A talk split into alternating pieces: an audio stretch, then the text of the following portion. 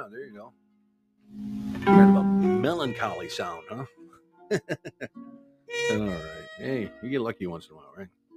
Good evening. Welcome to the program. Did you hear that? My name is Jeff Hare. I'm glad you're with me tonight, along with my producer, Russ Omar. I'm taking it easy today, Wednesday.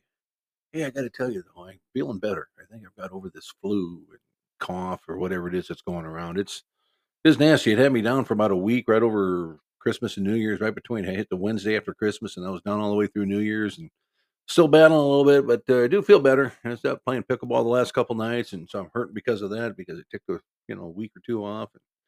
But hey, what can you do, right? Anyway, hey, by the way, we do have a new sponsor tonight that we're proud to bring on. It's HeadSweats is named the company. They are great when it comes to sportswear. They have hats and training gear. If you're into any kind of a sport at all, like I am pickleball or tennis, golf, running, skateboarding, biking, anything of that nature, HeadSweats is for you. They have the wick technology, so your sweat comes in and goes away from your body, and it's just kind of a cool deal. Check it out, headsweats.com. Now, let's talk tonight. I was looking around and thinking about something. I ran into a guy the other night who wants me to join his club. Now, I've always been a club guy, okay? In college, I was in a fraternity, and I was very proud of my fraternity activities and have no regrets at all with that. I enjoyed it very much, and it's one of the things I miss, actually. I'm still friends with a lot of my fraternity brothers on Facebook, and that's a nice thing. We can talk about the old times. So I did that, and then as I got into my adulthood, I belonged to three clubs. Okay, I belonged to the Eagles, the Moose, and the Elks.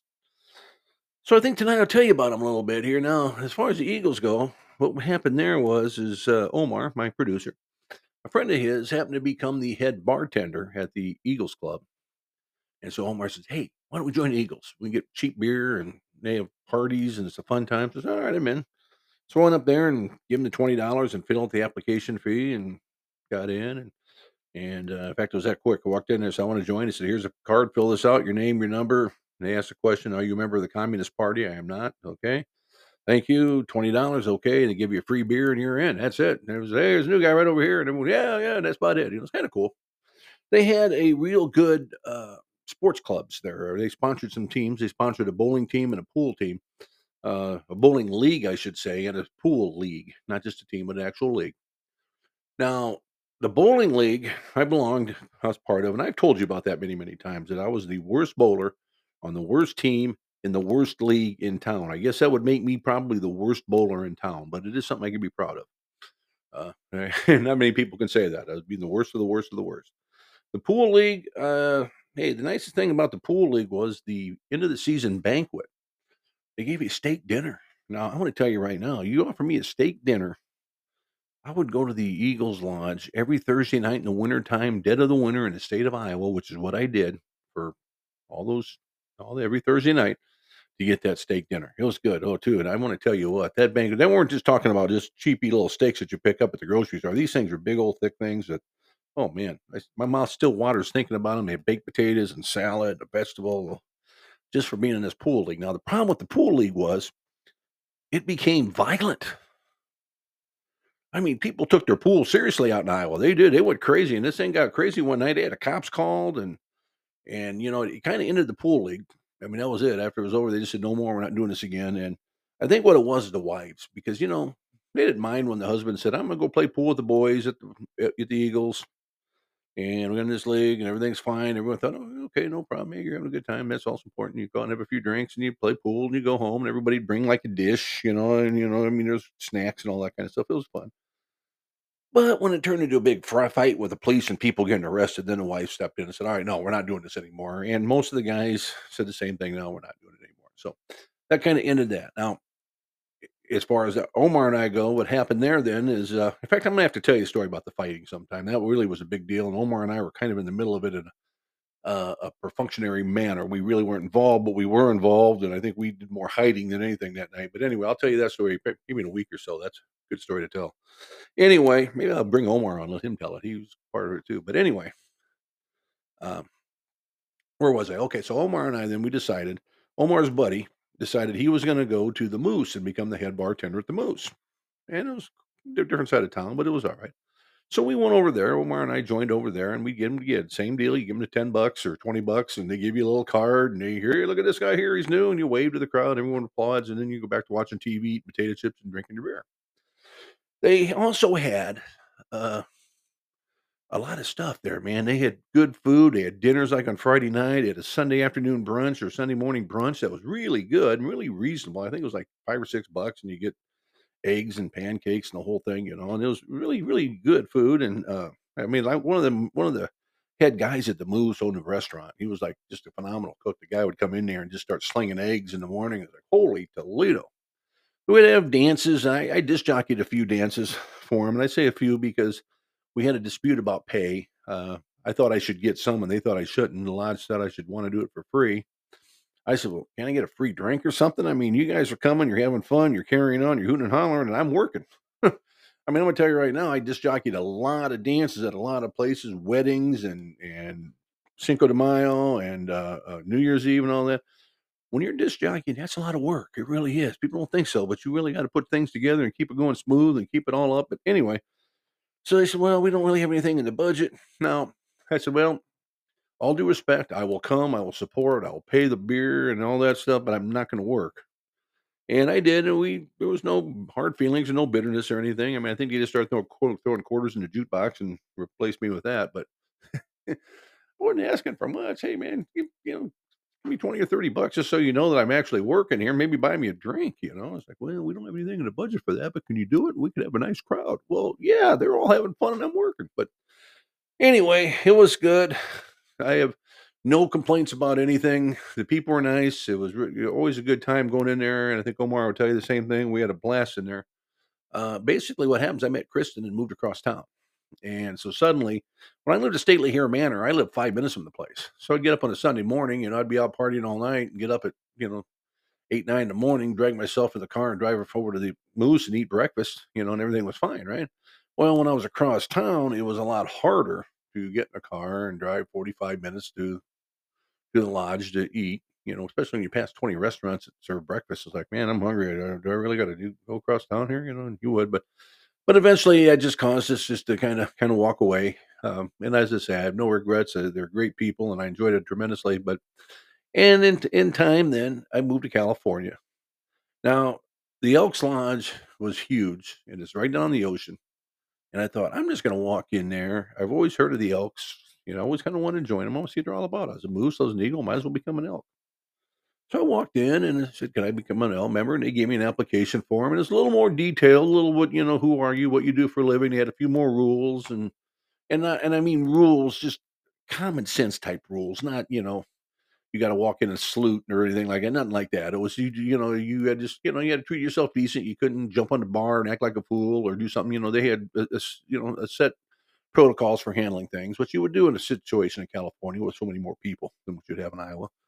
But it was good. I mean, they had food every night. They had a different dinner every night. And the food was incredible. I mean, you'd go in there for like prime rib one night or spaghetti dinners or taco Tuesdays or there's always something. And if you're sitting around your house and you're kind of hungry and think, well, what do they got? And just check on where they got down the lodge that night. And you go down there and eat reasonable. It wasn't expensive. I mean, you could do like a prime rib dinner for like $15. So it was not bad at all. And you just, go down and they had a Saturday afternoon and I really liked it. It was $5 and you get a hamburger, a drink and chips and a little dessert thing. They just, the ladies would make these dessert things and bring them out. And it was all like $5, and it was great. I'd get Saturday afternoon, I'd be sitting around and, watching football, doing whatever, go down the lodge and eat, and watch football down there. Now, the reason that I left that, was really simple. The lodge itself was right down in the Pacific Ocean, probably some of the most valuable property in the country, if not the world. I mean, it's right there and just a gorgeous setting. And there are developers and people who would like to own that property to make a lot more money. The Elks Lodge moved in there many, many years ago. It's a beautiful clubhouse and all that, but there's no parking. And what they do is they have a very small parking lot. And for the most part, you have to park on the street and you have to pay the meters. Now they don't have the app thing down there where you just pay, you sit there and just pay it on your phone app and put in $40 or $20 or whatever it is and sit there all day. You would have to get up every 53 minutes to fill the meter. It wasn't 60. They made it deliberately 53. So to trip you up. And if you forget what time it is, you know, you'd go in there and they would give you a little card what time you write your time on it at the lodge, because the lodge would tell you, hey man, parking's terrible here, write your time you came in on this card. And you'd get up there and they'd have an exact by the minute there, because what would happen is the police would kind of continually patrol areas where they'd allow you to park. There we go. Let's fix that. Areas where they'd allow you to park, they would continually patrol that. If you were 2 minutes late or a minute late, you'd get a ticket, guaranteed. And they knew, because they would follow it real close. They would say, hey, there's a spot over there. We know that guy's not going to come out. And they would chase you. They would literally, you would be running to get to the parking spot as they're driving away with a ticket on your window. You're only at 55 minutes. It's like, dang, I missed it by 2 minutes. And that's the problem. You know, you're sitting in a bar or a restaurant and you're watching a ball game, you're eating chips and drinking beer and having a good time, BSing with people around you and having fun and doing what you're supposed to be doing. And you look up and it's like, oh boy, I got to go. And you race out to your car and boom, you get a ticket. And as I say, they made it difficult because they didn't have a phone app or anything like that. And they did have a credit card thing on a lot of the meters, but you know, if that, even that, you know, that's always kind of a hassle too. You don't always know whether or not that's working or not. But the other thing with that, nobody carries change anymore. You know, I mean, I'd walk into the $5 bill and say, just give me quarters. I'm going to go hit the meter every, you know, 45 minutes to make sure I'm there on time. But that became the problem. And a lot of the other problem was, is because the area was in, sometimes you'd be parking 6 or 8 blocks away just to go in to get a $5 hamburger. And suddenly this became an issue. And Kristen said to me one night, she said, hey, she goes, look, I have no problem in the world with you going down there and eating a $5 hamburger on Saturday afternoon. She goes, you get out of my hair. I can do what I want to do. I can clean the house, do whatever. I don't have to worry. You know, I can take, you know, you can go down there and have fun and do whatever and just come back. You know, that's good. She says, but I got a problem with a $55 hamburger. It takes her $50. She goes, I have a problem with a $55 hamburger. She goes, you're coming in all the time with these tickets you're getting. And she goes, you know, you go down there every month and you get 3 tickets. That's $150 a month. We're not going to do that. So I eventually had to drop out of the club. And I'm not the only one. The club goes through members all the time, and it's the same reason. In fact, when I quit, I got a phone call from the president of the club saying, can we talk? I said, sure. We don't want you to quit. I said, well, I don't want to quit. Fix the parking. He says, we're down with the city all the time, but they're also not going to do anything about it. And he says, it's just a big political mess. That's what sounds like it. But so I quit. Now, the reason I'm bringing this up, probably a week or two ago, well, it was before Christmas, before I got sick. So I was sitting at a place that I like to hang out in, a little brewery, about 2 or 3 blocks from here that I found. And I'm just sitting in there one night, and I'm BSing with this guy sitting next to me.